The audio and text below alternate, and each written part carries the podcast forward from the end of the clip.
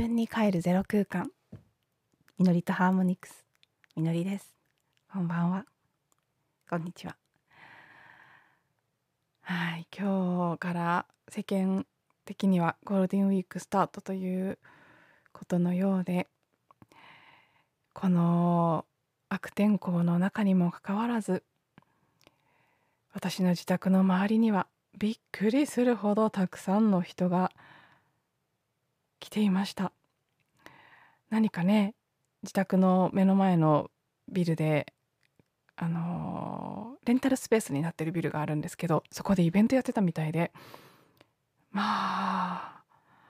何人ぐらいもう100人以上は軽く並んでたと思いますけど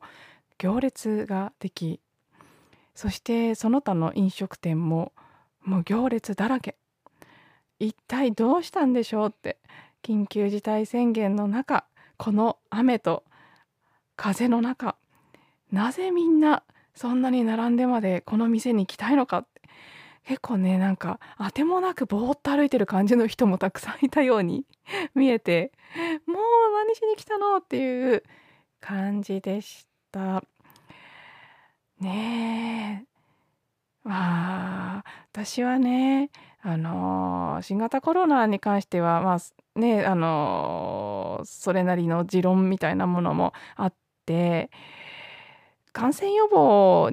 という面に関してそんなに心配してるわけではないというかねそんなのどうでもいいというわけにはいかないですけど大きな声では。でも正直そこはまあぶっちゃけそんなにあのー、ね政府やマスコミが騒いでるほどのことはないとは思ってるんですけどうん新型コロナのウイルスが一切なかったとしてもこんなに来ないでほしいっていつも思っているんです。で、まあ、私はねたまたま先祖代々受け継いだ家があの人気の都心エリアにあったということで週末およびこういう祝日になると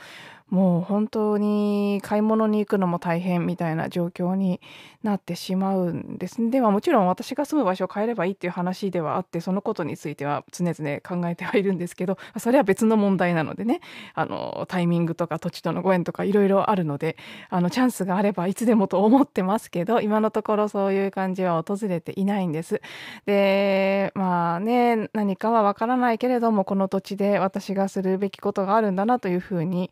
あの受け取っているので今のところ心地よくないと思う面がありながらもまあねここにとどまっているという今のところの状況なんですけどやっぱりこの土地に暮らしながらいつも思うことは本当にこの規模で経済を回し続けなければいけないのかっていう問いなんですよ。何かがおかしいんじゃないかって週末になるたびに思います。1年前の新型コロナウイルス第1波の時の緊急事態宣言1回目の緊急事態宣言の時は本当に快適だったんですね。でその時の街の様子を見て明らかにこれが人間として生活するのに適正だって感じたんです。まあもう少しね増えてもいいかもしれないですけどあの時の状況と比べたらでも私からするとどう考えてもその元に戻ったと言われる元の方がおかしいって。どうしてこんなにみんなが空騒ぎをして人気のスポットに集まって行列してスイーツ食べたりなんかおしゃべりしたりそんなにしなきゃいけないのかって。なんでなんだって。何買いに来るんだ？とか。そしてね、まあ、こういう状況になって感染予防なのか経済なのかっていう議論が行われるたびに経済を回すって何なんだろうって。これまでの経済っていうのは GDP が常にね、右肩上がりに増えていかなければいけない成長し続けなければいけないという考えのもとで、うん、あらゆる企業や個人はもっとお金を稼げるようにっていうふうにそして経済が回るというね、まあ、からお金を稼ぎお金を使いっていうことをたくさんする。それが今の規模以上あるいは最低限同じで続く必要があると私たち誰もが思い込まされてきているわけですけどまあそれは本当なのかとやっぱりね私はもう何度も何度も自分の中で問いかけています。どうして私たち人間が生きるために必要なものって住む場所とか食べ物とかうーんまあね電気ガスとかそういうインフラお水ねえもちろん最低限の衣服とかも必要ですし便利に暮らすための今は当たり前になってしまったパソコンとかスマートフォンだってもう今となってはなくなったら困るものかもしれないけどでも本当に必要なものってもっともっと少ないと思うんですよね。で今の経済特に少なくとも日本に関して言うと本当に生きていくために絶対に必要なものはむしろ作らず。なくてもいいものをいっぱい作ってどうやって売れるか、ね、なくてもいいので売る努力をしなければ売れないわけですけどそれを売るために知恵を出したり宣伝したりっていうことに巨額のお金を使いでそれで作り出したものが売れないと廃棄してたくさんたくさん食べ物も衣服も捨てられてるんですよね。でその一方でね野菜とかは野菜とか米とかはどんどんどんどん自分たちでは作れなくなっていくとかたくさんは作れるかもしれないけど本当に安全で体を満たしてくれるようなエネルギーあふれるものは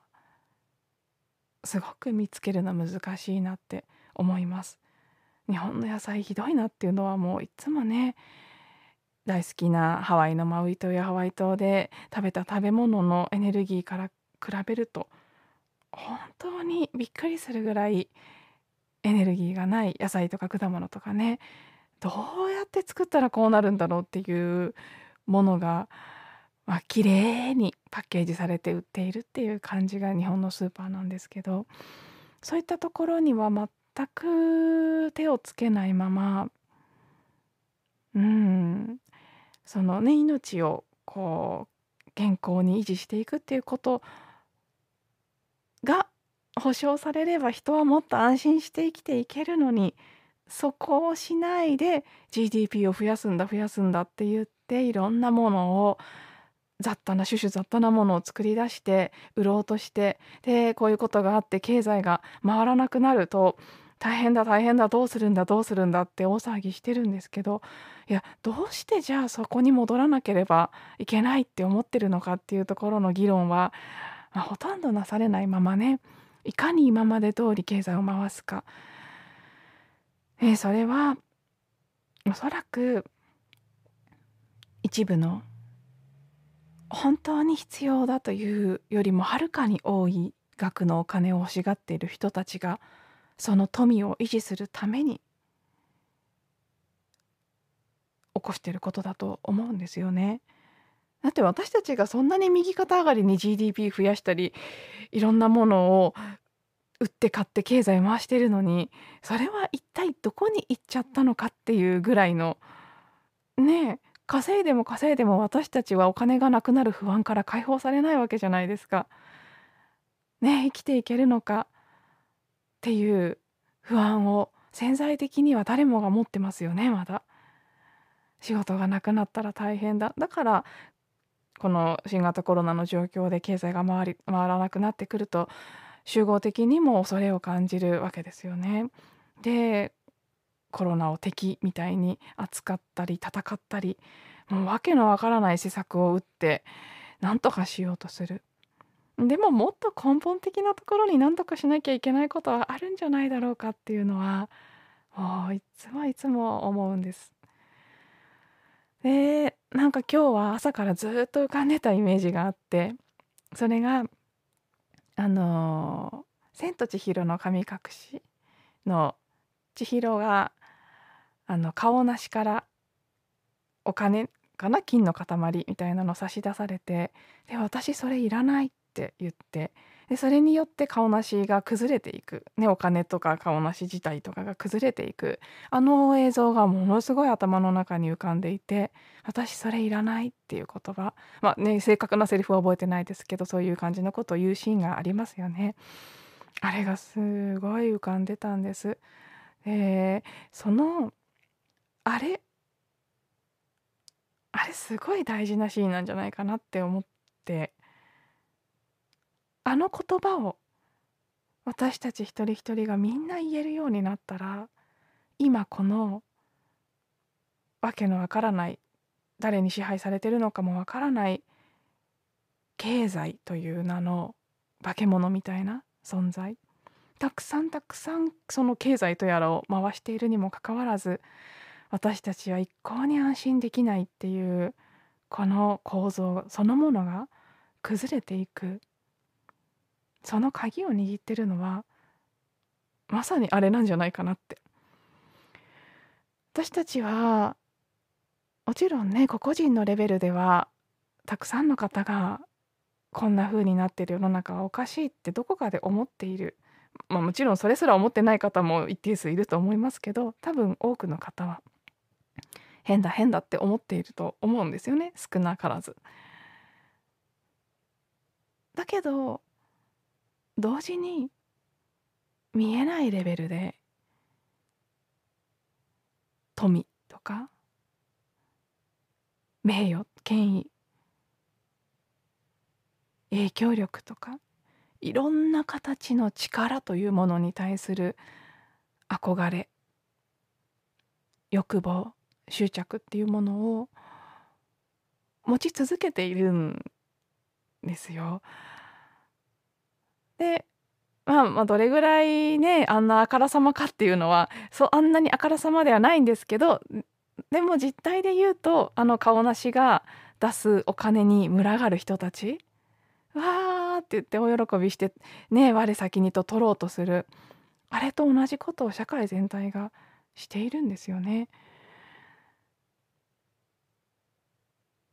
そうじゃないって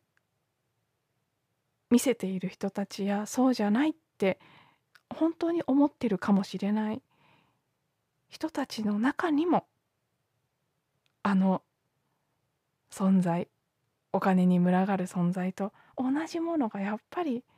あると思うんです。私の中にももちろんあると思う。だけど私はやっぱりねあのいらないっていう千尋のあの感覚もすごくわかる。こんなものいらないってやっぱりすごく思います。それはものすごい質素な暮らしをするとかそのお金を悪者扱いするみたいなものとは違うんです。お金はお金でもう純粋にアイデンティティでそれ自体にいいも悪いもないしもちろん私たちがまだねこの今の3次元の世界で生きていくのに必要なものです。大切に扱わなければいけないものだしねむしろ神聖なものですらあると思います。だからなんかそのお金を稼ぐということが悪だみたいなことではないんです。ここすごくね言葉で伝えるのは難しいところなんですけど。お金はもう純粋にただお金必要なところに流れていくもの。そして私たちは生きていくのに、まあ、生きていくのにっていうのもねそんな苦しいギリギリの生活とかじゃなくてちゃんと安心安全が保障された状態でちゃんと心地よい心地よさやね